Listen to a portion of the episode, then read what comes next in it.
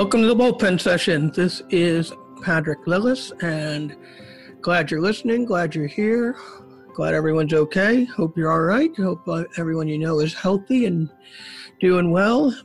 Had a good Fourth of July, getting out and figuring out a way to celebrate in nature, knowing that we are physically distancing and taking care of ourselves. You know, I'm excited to share the conversation I had with my friend Jessica Asch, who is a trauma therapist, and it's a great conversation. She's really good at what she does, and um, it's actually fun to talk to her because I've known her for a while. I've known her back, I feel like more than 15 years, it feels like. And uh, when she was pursuing acting, and in that time, changing her career, and and and you'll hear her talk about it, uh, touching into what is more of her calling, drama therapy, and uh, really just impressed with the success she's had, and uh, was wonderful to talk to her. But also, one of the reasons I wanted to talk is because we're in the middle of this pandemic and it's the end of season two of the bullpen session. We're really grateful to all our guests. Um, but I was thinking at this time, like, what do we need to be thinking about? What is, you know, how do you, how do you end this great season where we, you know, we started with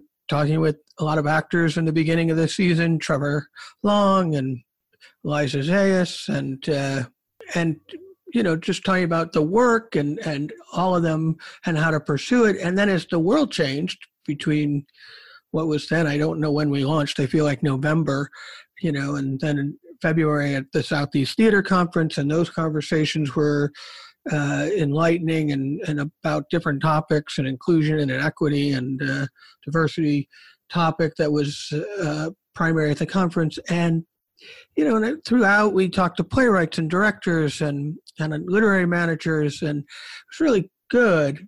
But as I was wrapping up, I was thinking, what do you need to think about for an early career at a point when Broadway just announced they're not opening till the end of the year, and how are people pursuing their career? And you know, I talk about it a lot on the pod about being intentional and um, what you do next. And then I was thinking about what are your gifts and what are the storytelling things that you know what do we do as storytellers that are valuable and what forms can they take you know especially since we're not used to doing it in a way that where we're not all in a room together and and as we're thinking about that and reimagining ourselves and also acknowledging that the way we've lived our lives and trained to live our lives has changed i thought it'd be great to talk to a therapist um, honestly.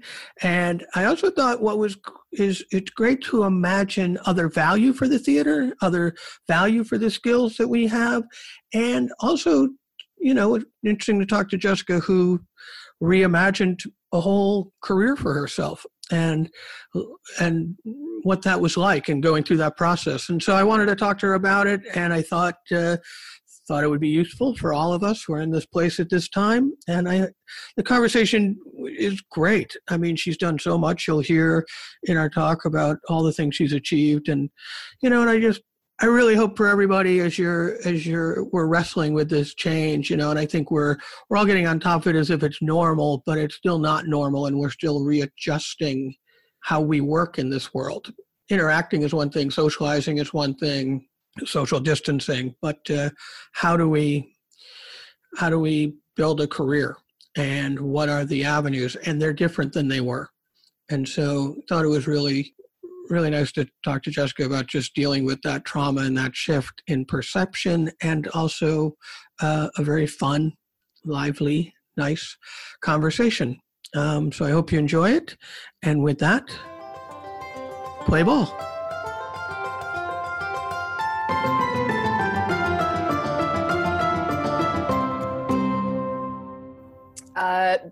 We're figuring it out but that's what's hard about being a drama therapist is that the work so much of being a drama therapist is using using our body.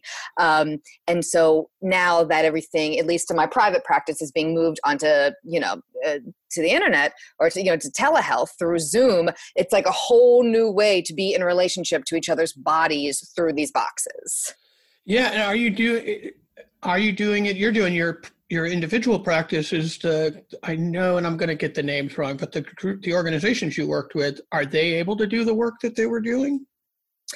Uh, yes. So the work that I do with Holocaust survivors and adolescents, which is called Witness Theater, yeah, that was completely disrupted. So we our sessions were, you know, our in-person sessions were disrupted. So we moved it onto Zoom. And let me tell you something: getting people. Imagine trying to get 90 year olds um, on Zoom I mean, and running groups. It has been incredibly challenging, but we're doing it.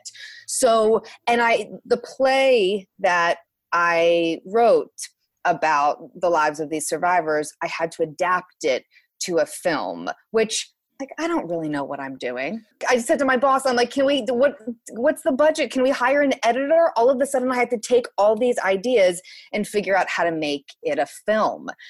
So we did it. We we did it and i it's going to come out. I think the film will be out uh, in a week and a half. Are you doing a film like through zoom? Oh yes we are. Wow. And they're and and it's interesting because you're right like they're the 90 year olds and the 90 year olds are in their own space so they don't have like somebody built in the house who's doing tech support they just got to figure it out Right. Some of them who have been with their families, their kids have been able to set up Zoom. Um, but yeah, for a lot of them, it's been really, really hard. And it's, you know, it's disorienting. It's like disorienting anyway, you know, to be a younger person and to get on Zoom. And so it's been, I mean, I feel so happy that we were able to do it, but it's absolutely been challenging.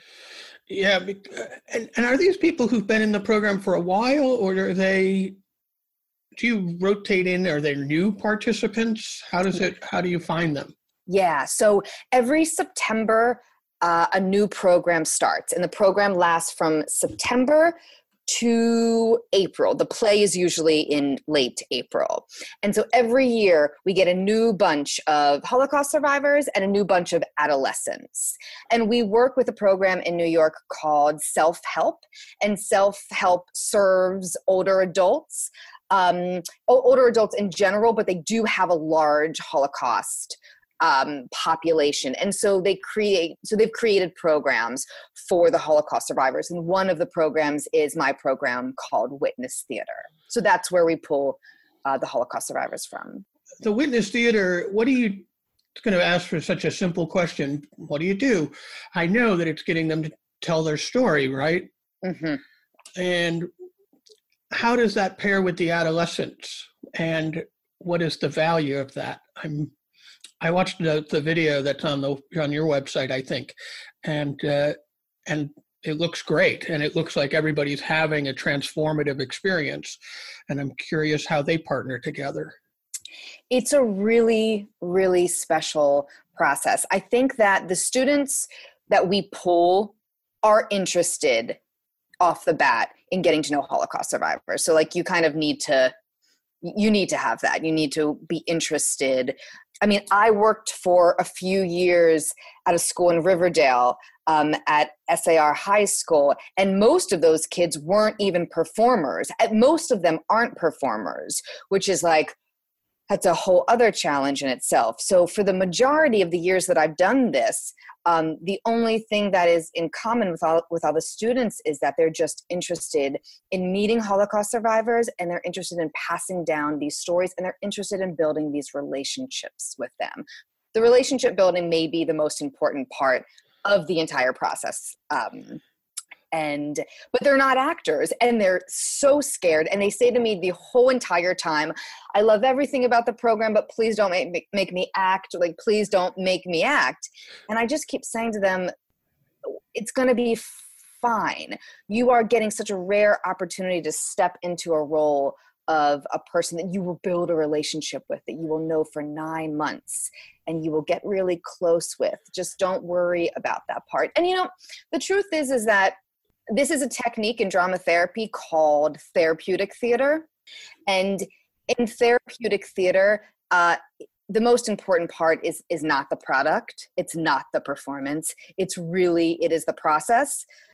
So that's what i keep telling them. I just keep telling them that because it's true. So you know are the shows the shows aren't broadway. Like the shows you know well so. it's funny when you say it though because when i think uh, as soon as you said it i went I don't do theater for the performance. Mm. What know, do you do theater for? I do theater for the process. I do theater for the discovery. I mean, there are there. I love the craft of it. I love the structure of it. I love just you know building beats and things like that. But there's, I was going to say the, the, but it's the process of discovery about humanity, and about you know bringing this, bringing other people as far getting them to do the work as specific emotionally as they can do it and for me to learn about what's happening and mm. you know i always find the performance is sort of i've also been doing it now for 30 years so at the end when the production's going up i'm like well that's just the that's the celebration of the work mm. but what keeps me going and why i'm doing it is the is the interaction the humanity of the whole thing and the personal growth yeah you know? and so when you you know you're right like that's the the thing they're most afraid of is actually sort of the easiest and it's important you want to share their story and bear witness as the program is called um, and and make sure those people are seen but i think the thing that the, each individual sounds like they're getting is to see and be seen and shared interaction. Sounds amazing. Yeah it is it's it's it's i feel so grateful to be a part of this. Um, and it's you know there's urgency around this program because obviously soon there won't be any holocaust survivors alive. So we really are in the last i would say we are in the last few years of to be able to hear these stories um, firsthand from the people who lived them. So there's urgency around these last few years of getting any survivor who can to participate who who wants to tell their story yeah, it's amazing. Can I, I'm going to back up a little bit. How did you? I've known you a long time, and you were an actor when we met. So, what yeah. made you think, oh, I want to, since I just talked about why I do theater, what made yeah. you say, oh, I think drama therapy is the way I want to go? Hmm. Yeah. Um, I think that I have been a drama therapist forever and I just didn't know or I didn't have the language for it. Acting and the theater has always always been a place of deep healing for me uh, for so many of us you know many drama therapists um, and actors i feel like have a very similar story around that the theater is a place that that that feels holy to them and and that feels healing to them and for me, you know, I struggled in school when I was young. I struggled in school my entire life. I was I barely passed. I had a ton of learning disabilities, which now we call learning challenges, but it was in the 80s, and so nobody really understood that, you know, that I learned in a different way. Um, and so I just historically as a kid always just felt um, damaged like my brain didn't work at the speed that everyone else's i kind of i couldn't take in information and process information as quickly as other people. I needed to kind of you know i needed to touch things. I needed to smell things. In history class i needed it to be like a story which is very connected to drama therapy and being a, a performer. Um, and so my parents were just so great because at a really young age they knew that my self-esteem was just getting destroyed in school by teachers, by a system that was just failed me and so many other people who learn in a different way. And so my mom, I was I was in acting class, you know, very young in like fifth grade and in dance class. And so after school, that's where I, I was. And so it was the place that I could now I have language for it. And so now what now what I realize um, is that I had all these feelings built up inside.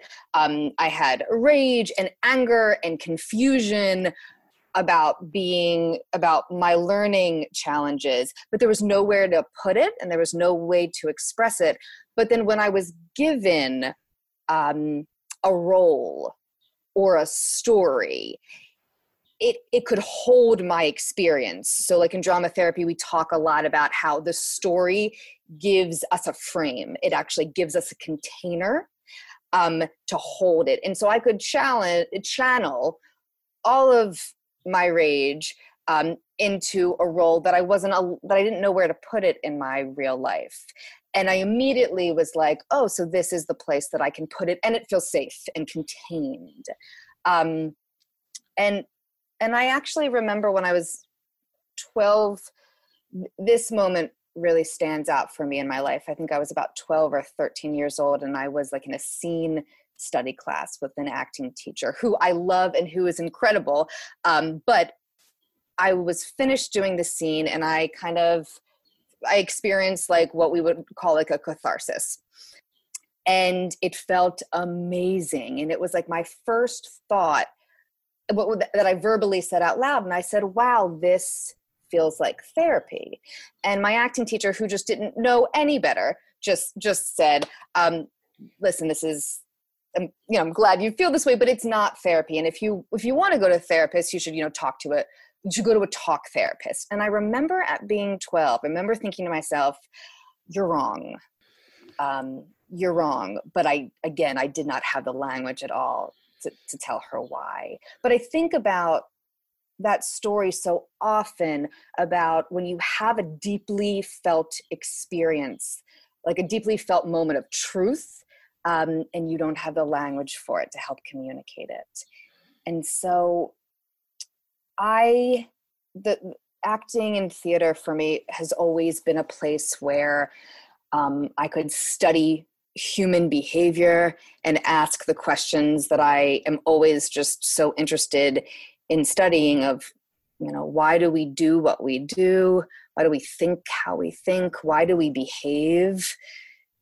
Like what what what it, what's going on with human beings? And stories and characters were always just like a big it was a big study. I could just study it all in it. And so um yeah i love that and i think it's interesting because i do think it's a, whatever that cathartic that moment of truth that you had is you're right it's not it's bullshit when somebody says oh it's not therapy it's like oh it, it's not talk therapy but it's therapeutic and it's always been therapeutic that's why we went to it that's why the greeks started the thing you know mm-hmm. it's like yeah for this recognition of self and and and to have an experience and i identified with everything you were saying I was like all right i started theater and seriously in later high school and it was because it was a safe place to have a feeling mm.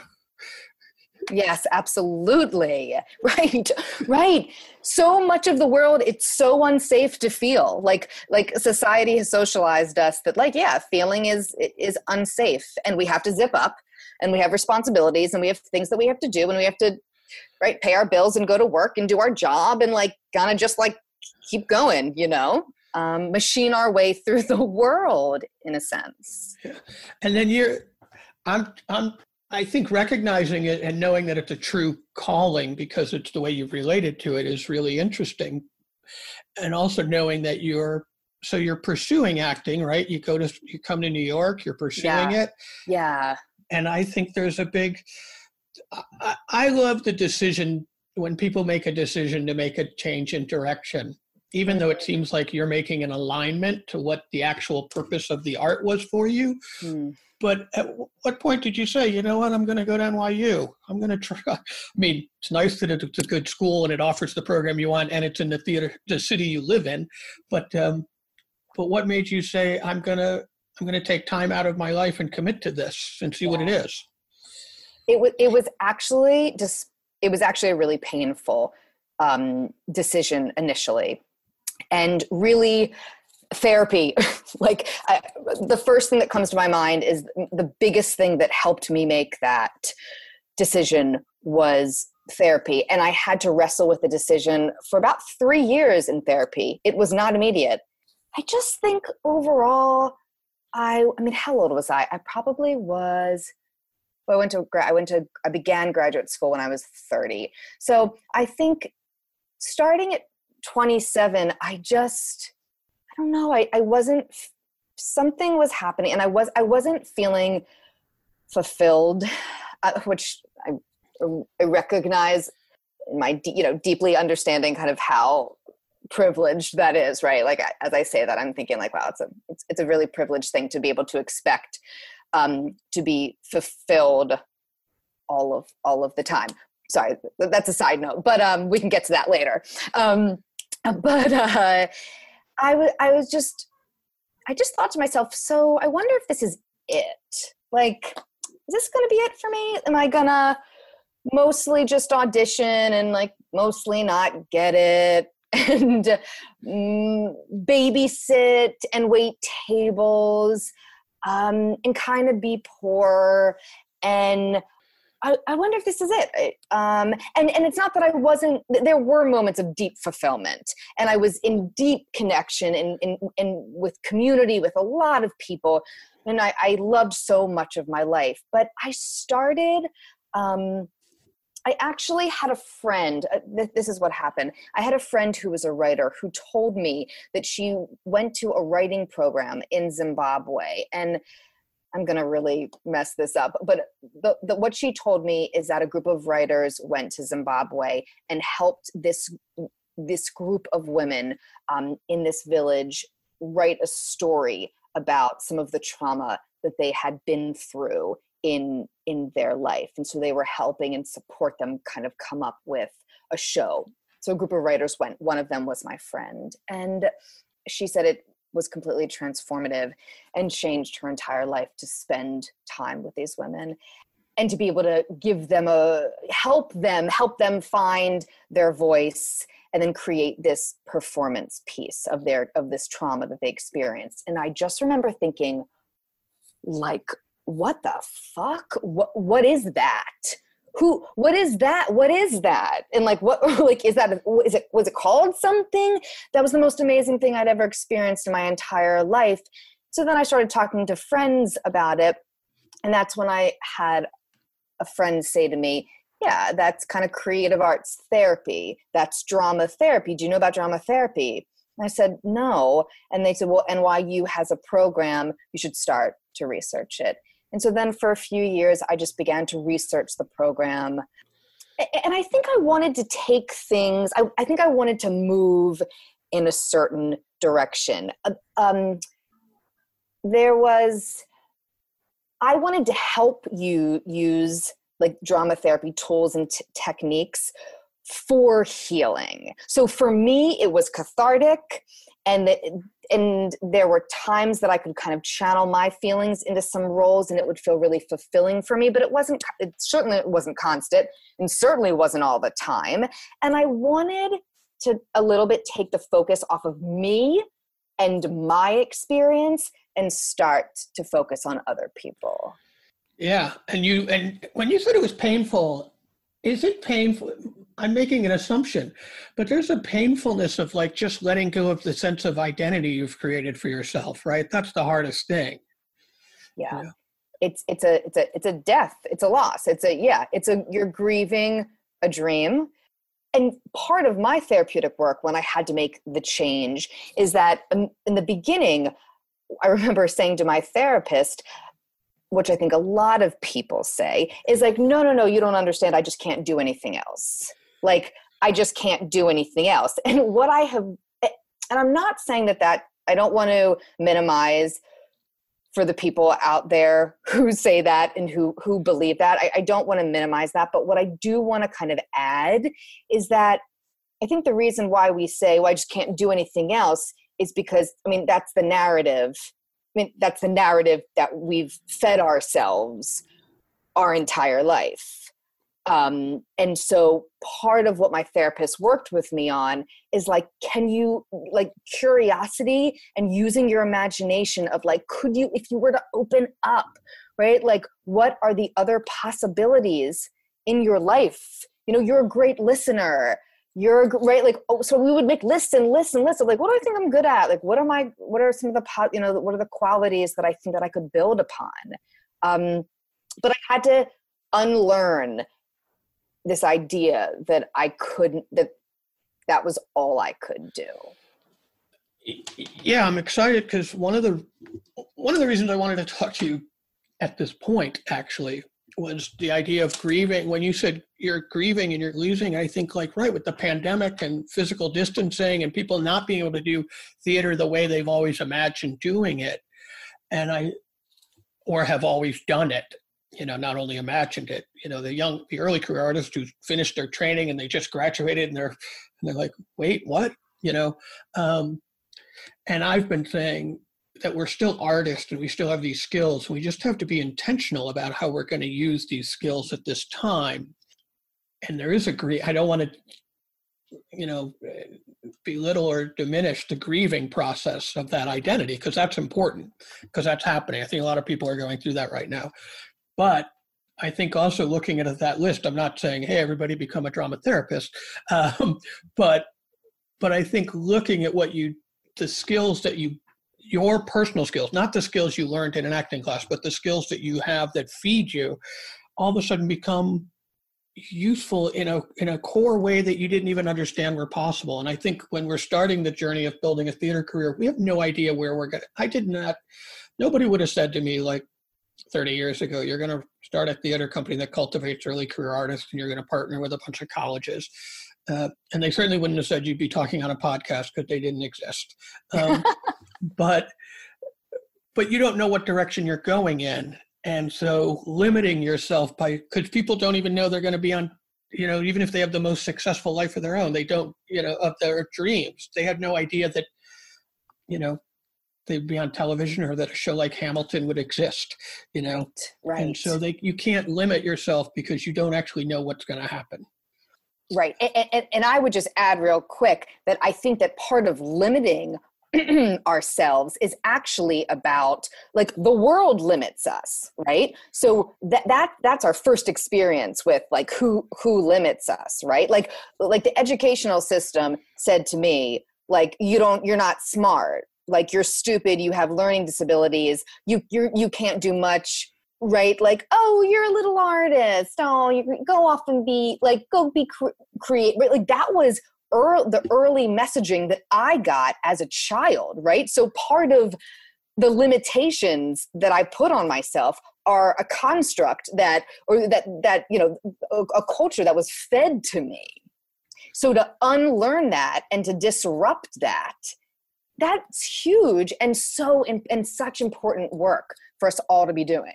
Yeah, I think it's it's true, and it's to look at you know I think taking inventory of yourself and looking at what you've been able to achieve. Yeah, you know if you've if you've designed and built a set or you've created your own web series, right? Something to that you know I'm thinking about.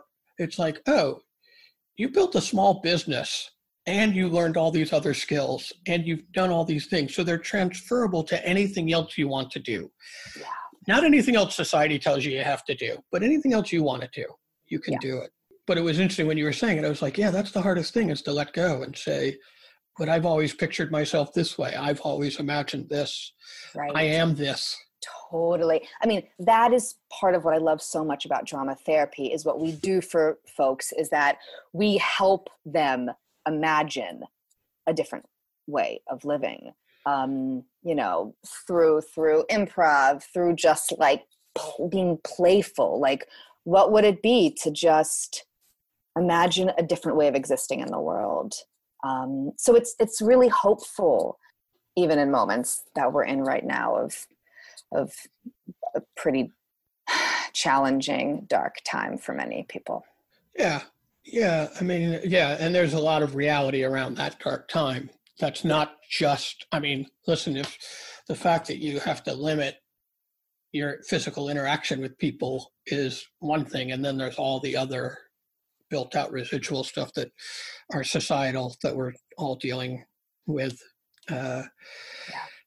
you know i'm like i know you and i know and uh, and and so it's always weird to like oh i should go look up what jessica's been doing. And then i see that like oh last year you were at the tonys and you're part of this thing called the animation project. And you know where kids are i'm gathering telling creating stories that are then working with animators who are making short films about their story. And it looks empowering and amazing. And you know and the the witness the, the holocaust project the witness story is um all of it is like right if you were just sitting on dreaming before becoming a drama therapist and saying oh could i could i be engaged in making an animation film while i go to the tonys while i do this? You know that would have all seemed like no somebody else does all those things. I do this one little thing. And because you touched into what you uh, a calling that is uh, more in line with the artistry that was true to you all of a sudden all these other things open up hmm. Mm. and I think it's interesting. I, I don't have to talk about the animation project, but people should check it out on your website. But uh, what got you to the Tonys?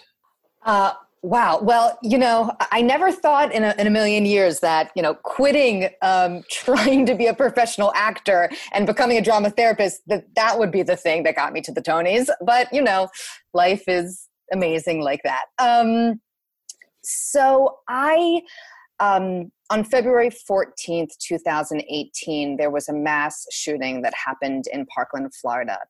And a few months after the shooting occurred, um, I was contacted to develop and implement a creative arts therapy program for the community and the survivors of Marjory Stoneman Douglas, the Marjory Stoneman Douglas High School, and and other people in the community. And so for about six weeks, I for the past two years, I um, have been in Florida during the summer, running and facilitating this creative arts therapy program, and talk about not thinking that you could do something. I mean, when I initially got the call asking if I if AI was interested in developing this program and if I thought I could do it. I mean, even though I have worked with a lot of different kinds of trauma before, I had never worked with um, mass shootings before. And so that was a real moment for me of being so scared, so tremendously scared um, not sure if I could actually do it, but just deciding to take a leap of faith and um, do it. Just do it.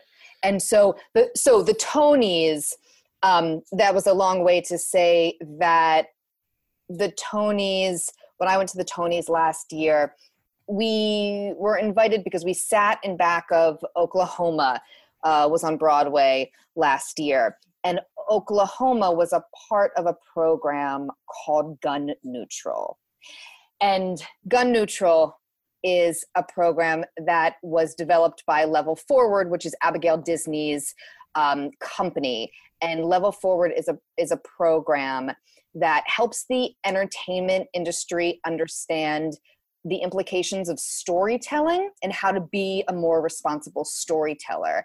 And so for instance oklahoma had you know has like i'm to get it wrong but like hundreds of guns on the set and so there was a program that was developed developed that for people who uh, I'm going to mess this up. For people who wanted to participate in the gun neutral initiative, they were going to give back money uh, to Shine MSD, which is the non for profit that I worked with and for to start the program in Parkland, Florida. And the idea is to build creative arts therapy programs um, for communities who've experienced mass shooting. So I was at the Tonys with a whole bunch of other gun advocacy people um, who were fighting for gun reform. And that's what got me to the Tonys. The program's amazing. And I, when you said you were so scared to start that project, there's no product at the end necessarily. It's not like you're afraid because it's not like the show's going to tank.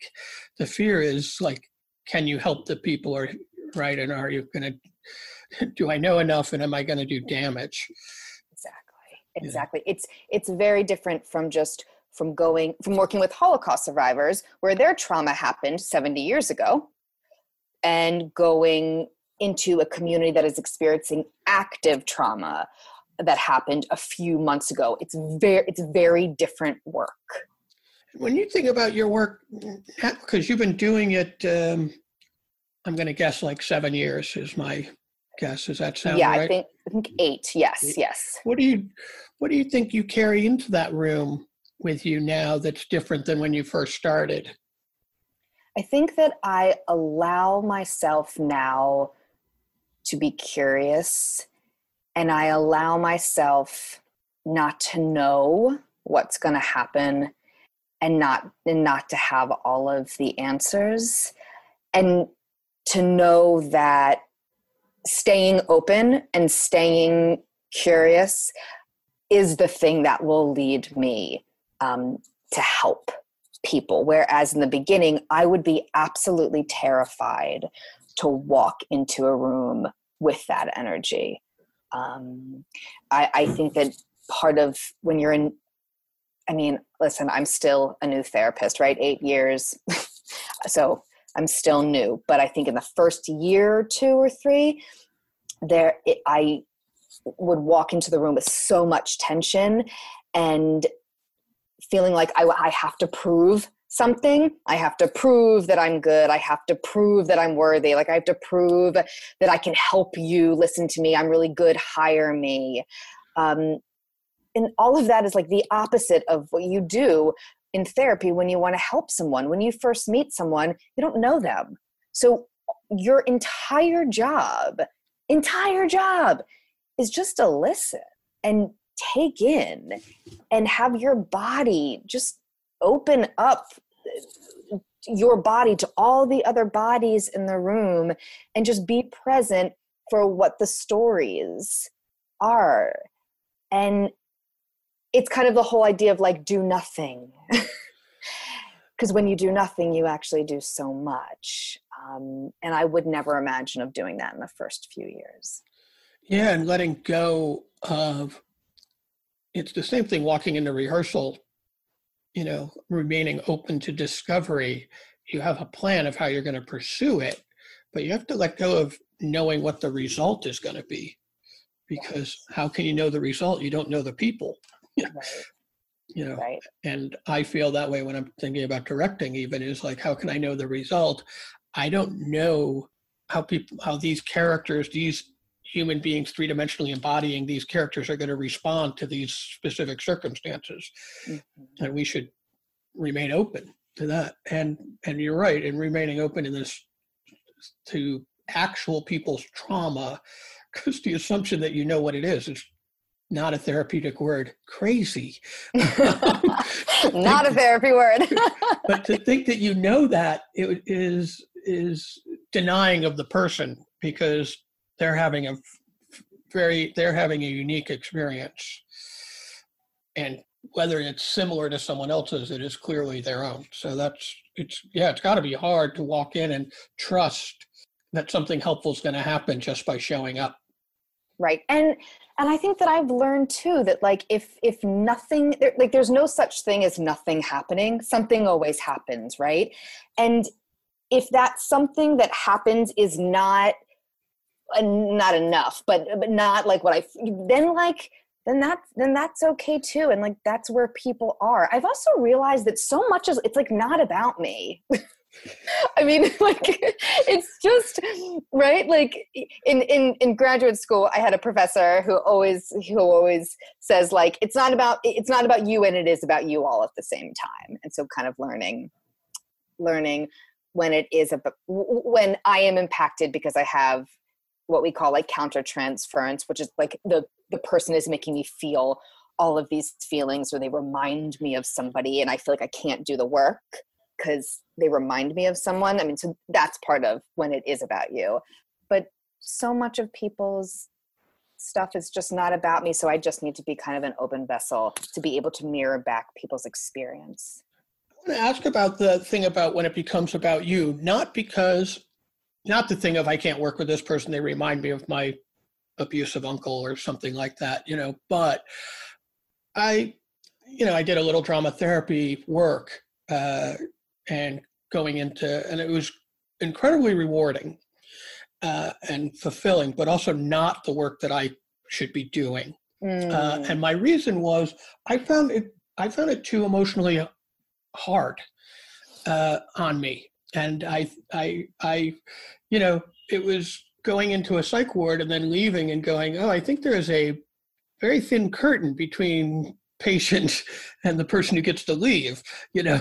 And i it was emotionally uh yeah you take it on. And so i wonder when you're doing the work that you're doing how what is the process for your own self-care? To how do you exit a process. And i'm thinking about it because i was actually just talking to somebody you might know but scott hudson uh, talking about teaching it, and he said that you know he's talking about how we give all the care we give all the student actors and all the actors all that emotional time to prep for a scene. But then they go through these traumatic scenes and then at the end and he wants to build into the time to to process the end of the emotional scene as opposed to like okay who's next? Who wants to go? You know? He so he's saying that he wants to build in he's going to start to build that process in at the end of the scene. Like yes we prep do the scene. But you know if you're prepping for a scene about your your mother's died and then you act in the scene that your mother died you're going to need time to process getting that out of your system. Oh i Patrick, I've thought about this. Yes, sorry, continue. To ask your question. No, my, my question is how do you care for yourself? Because I think going to Parkland and hearing trauma, it gets into your body, it gets into your cells, you carry it with you. So doing your work, I guess it, it's like how do you how do you process it? And or you can talk about how do artists, if you have thoughts on how they should be processing it, because you said you've thought about it. I'm open to that too. Um, but it seems like it should be a vital part of the work because I think the one thing that people don't realize is we put ourselves in these imaginary circumstances to act something out. Like you were saying just in the beginning of acting, that box, we put ourselves in a safe box. And just because it's imaginary does not mean the emotion and the experience wasn't felt in you. Yes. And so, how do we care for ourselves? So, for a while now, I have been, I'm going to address like the first question around um, just thinking about actors and how to, um, what we call in drama therapy, like to de role. I'm going to say something that may be tr- tremendously unpopular, um, but I, I'm going to, I'll, say it anyway. Um, I think that for a while now, and actually I can speak about my, my own experience. Um, the acting world and much of the methods that are used um, have the potential to do serious harm and uh, are not trauma informed. And I remember when I was studying Meisner back in college. And now, as a drama therapist, I look back at my Meisner training and I remember thinking, wow, unreal. Nobody was there to kind of put us back together. And so we were all a mess for weeks after. People were like drinking until blackouts to just kind of seal up from the scene or the moment that just that just un, un we just became undone. And i know that this is a much bigger conversation and i and i would love to kind of unpack this more because i think there's a lot of things that need to be taken in, under consideration but i have seen so many actors i have seen so many acting teachers push uh, push their students to a certain emotional moment at whatever cause. Um, and it does harm. And then the person, the student, is left to be able to put themselves back together, and they don't know how to put themselves back together. So, uh, something that I think that people need to start taking into consideration and i know that you know these methods these acting methods are like they're old school right they're like they're they're steeped in history and they have amazing stories and right like i know this is why i know this is going to be a little bit of a controversial conversation because people don't want to let go of of these ways or, or some people some people may not want to let go of the mythology. Yes. Yes. Yes. But the the truth is is that people need students need help um coming back and helping them seal back up. You know the question is is like well is that the acting teacher's job? It's a good it's a question to think about. I sometimes no. Sometimes i think yes sometimes i think no. Sometimes i think maybe yes in the beginning just a little bit like as scott was saying like maybe it's about you know after an emotional moment happens coming back together and having like a um, a 15 minute conversation of like how do you de-role yourself right? There's ways that we do this in drama therapy and they're very very specific. So we'll do things like we will will like wipe we'll wipe the role off of us. We'll verbally say what are the parts of why am i not this role? And so you're actually speaking about like jessica is not this role because i live in brooklyn. I'm right? So you verbally talk about why you're not the role. Um, so i think that there's preliminary things that acting teachers can do to help support their students if they see that maybe they're a little bit that they're undone. No, I think it was it's it's something that needs to be added. It's funny, Scott teaches Meisner, and um, and and I do. I think we he and I talked about it. It's like you, the student who's had a breakthrough slash breakdown gets the attention, you know, mm-hmm. and you understand, and that was really personal, and you talk them through it and all that. But it's like everyone who's gone somewhere needs time and something, and I think it's really important. Uh, to de-role in the way that you're talking about, like how you know, and even just the 15 when you said 15 minutes of coming together, even if it's five minutes in the classroom of coming together for how was that? Because if you know, we talked about privilege and societal things and all that, and it's like, well, if there's a scene that's about a triggering issue, but you have to deal with it because theater's about real life experiences just as trauma therapy is you as actual real life experiences in an imaginary circumstance as a way of healthy processing is you have to creating that moment for even other people to say oh that was rough yeah. or whatever you know? Yeah. Yeah and and and yeah and it's interesting the question of like is it worth it right? I mean so many students are like just like oh yes i got there right? Like i aced it i right? Like it felt i got to the place and then they're left feeling so dysregulated for so long and i think that we need to kind of be a little bit more responsible in what we can do to help. Um, yeah, I think that's great. How do you take care of yourself? Yeah, I mean, I, I have a rituals. Rituals are really important for me. Um, so I think that if I've had a really hard day, or just, I mean, I always have intense days, right? I think when you're a therapist, especially when you are a creative arts therapist or a drama therapist, I'm embodied. So, like, my body is in the session. Like, am I, like, never am I just like, you know, um, a bobbling head, right? Just kind of talking. My body is always in the session with people. So, I think that I have to do something for my body that helps regulate me. Um, because I can become, if I'm working with trauma, I can get pretty dysregulated. Like I can kind of a little bit be in it with them.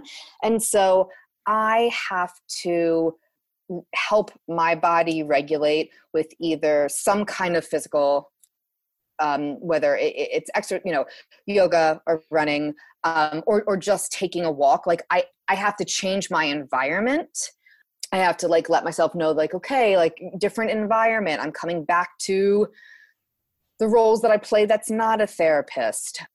I write a lot.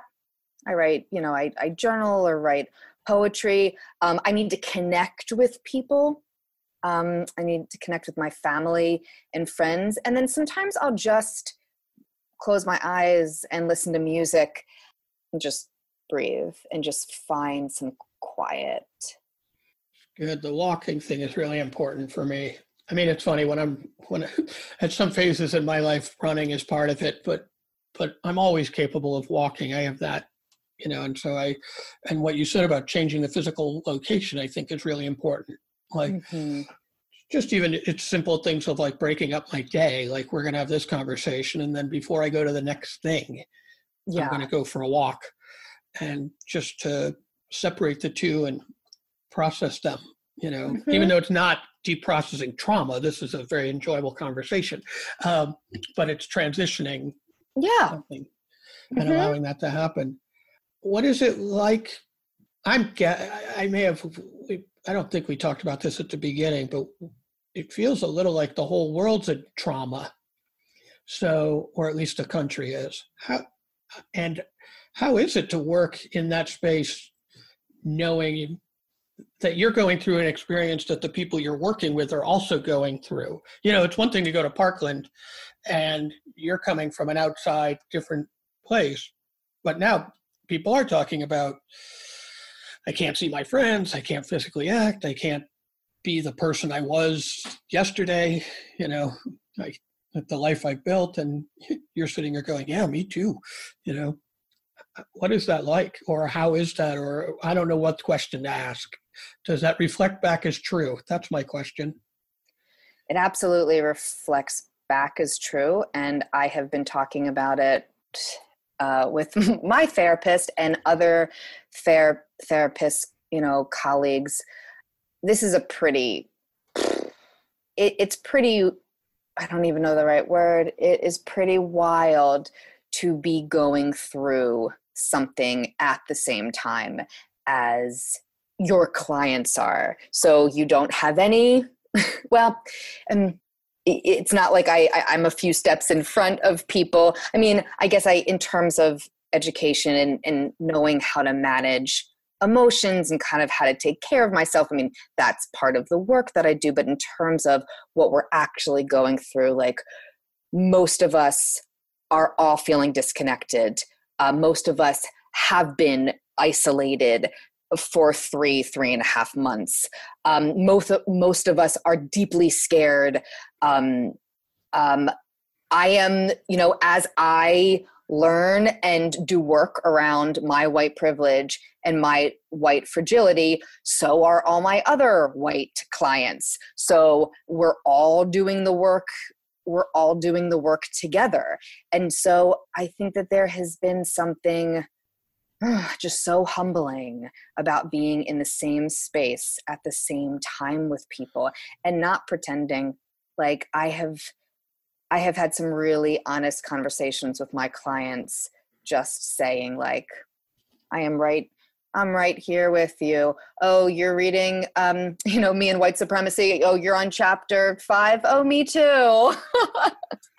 Oh great. What did what, what was your answer to question? Right? Like there's it's it's quite a unique time for a therapist and a client relationship. It's it's really it's a unique time in our relationship right now and and it is it is uncomfortable because we are used to i think um, not that we're always used to knowing because there's plenty of times that i don't know but it is just rare to be always to be going through something at the same time and um, so we navigate it together. And for me that is the heart.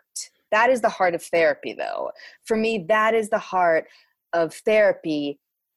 When you found a good therapist who you trust and you believe in it's you are navigating the relationship and your life together. You are entrusting them to help guide you.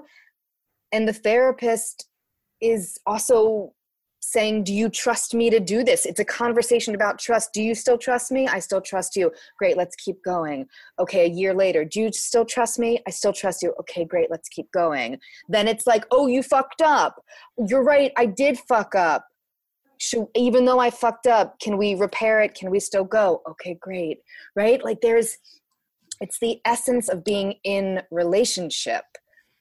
So that's what I think about when I think right now being with my mm-hmm. clients actually it's great to hear because it's honest and that humble thing about i think the humility it is very hard to constantly remind yourself to to to not to relearn and re-examine humility because like you said walking into the room and not needing the pressure of something to happen is humility of like i uh, i'm something's going to happen because something always happens and that's a humble act and then the humility of sharing your experience with somebody who's sharing theirs and and allowing yourself to be vulnerable and i think about that it's hard to remember that we're all in the same place and and when we enter a room together to discover a play and there's always that person who's like well i wrote it so i know more mm. you know or i'm directing it so i'm sort of responsible and mm-hmm. we've got reasons to put ourselves at an arm's distance from something you know?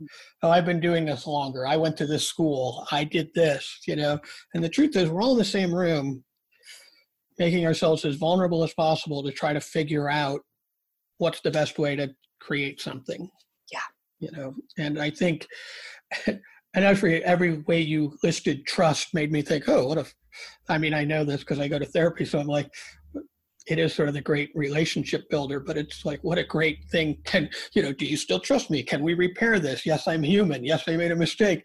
It's like right that's sort of good to carry through every relationship isn't it? Right right. Well and that's the idea with the therapeutic relationship is that if you guys can do that in the room that that can model the other relationships in your life too because the other the other relationships in your life it's the same thing right do you trust me? Do I trust you? Great, keep going. I fucked up. You did fuck up. Can you forgive me? Do okay, great. Like, like it just it models all the other relationships in our life as well. Do you have any advice? And this can be for theater artist, drama therapist, anybody who's thinking about it, whatever resonates with you with the idea of do you have advice for anybody that you'd like to share? Oh man. I just I think that I think just staying curious has been such a gift for me.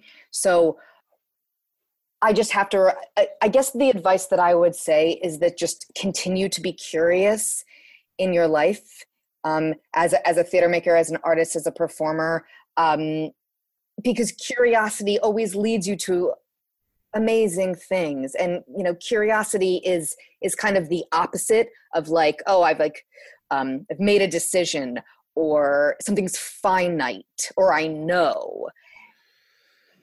And that's prote- all that stuff is just protective gear. That's protective armor that we have around us. And I think to continue to just stay curious about the world and the work and what's going to happen and how my life is going to be um, keeps us in a place of expansion and boundlessness rather than the than than, than the opposite than tightening up.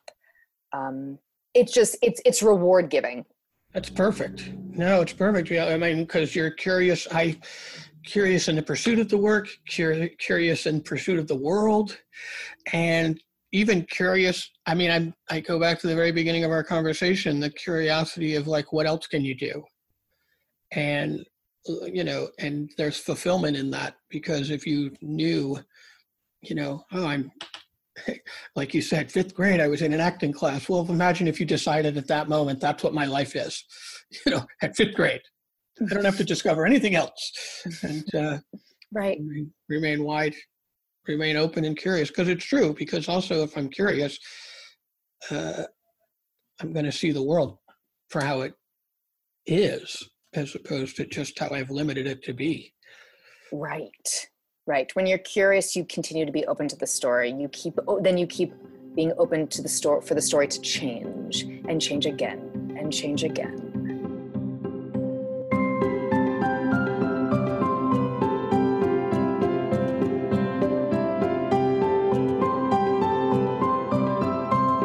Oh, thank you. Uh, that was uh, Oh, that was great. It was great.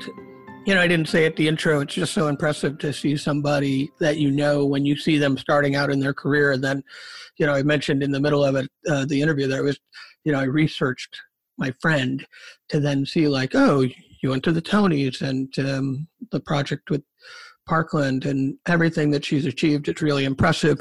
And, um, and done in service of a of her art and recognizing that what her art was truly calling her to do. And I think that that's a good lesson for me to remember and to be like, oh, it's not holding on to a sense of identity of who we how we think we built a life and who we think you know are supposed to be or maybe the other perception of all the years that we've told other people what we knew and then recognizing like oh it's incredibly rewarding to bring your the value you deliver to other people and, sh- and, and bring to the world in any form and and to let go of like we talked about the humility letting go of the result and trying to control the narrative and the story of what it has to look like.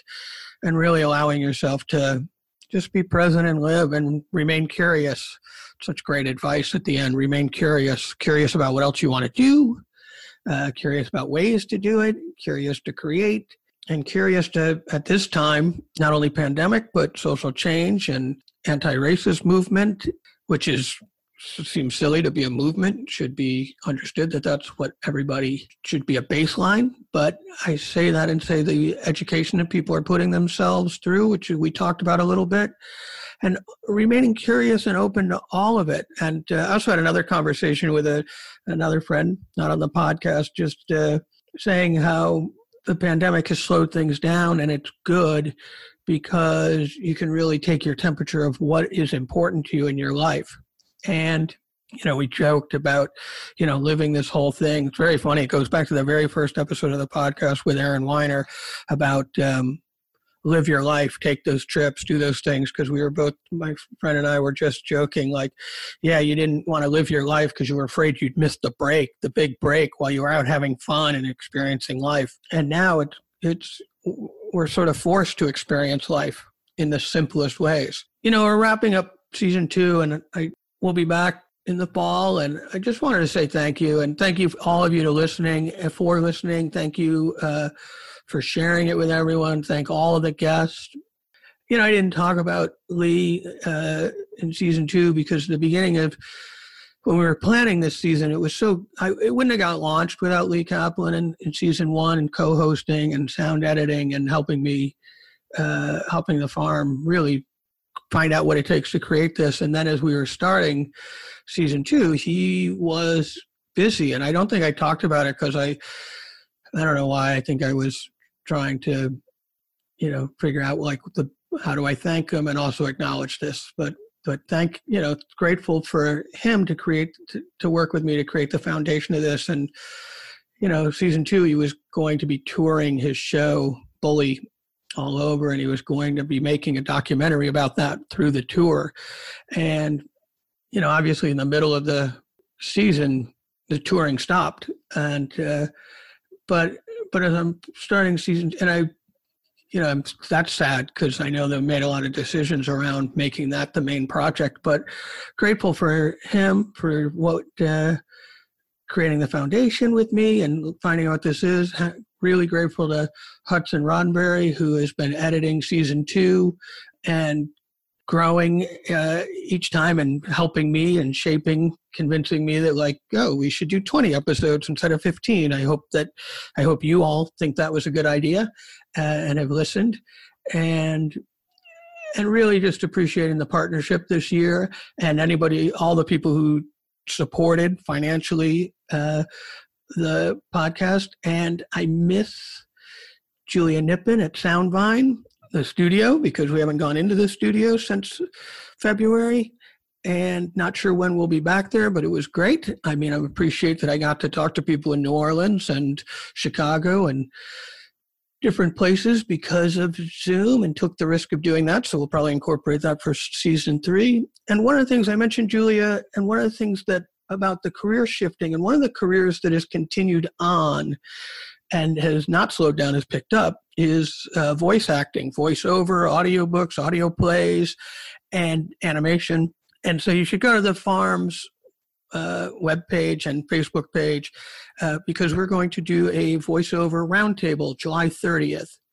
Uh, 4 to 5.30 p.m. I'm going to have three. Julia's going to be one of them, Evan Hall, Allison Johnson, and they're going to uh, all various levels of voice acting experience. And they're just going to share what they know and how they started and how they work today and how they get work and what equipment you need and um, how you can be better at it, you know, instead of every person like myself who thinks they can just pick up a microphone and start a podcast, um, but how to get really good at it. And uh, and I think it's important as we're looking at different ways to continue to do the work. So I thought that was something the farm can do, and I'm grateful for the three of them for giving their time. And I hope that you'll check it out. It would be on Zoom, and everybody's welcome. And with that, you know, I hope everybody has a great rest of the summer and continues to to adjust and and feel complete and remain curious to possibility, humble and curious.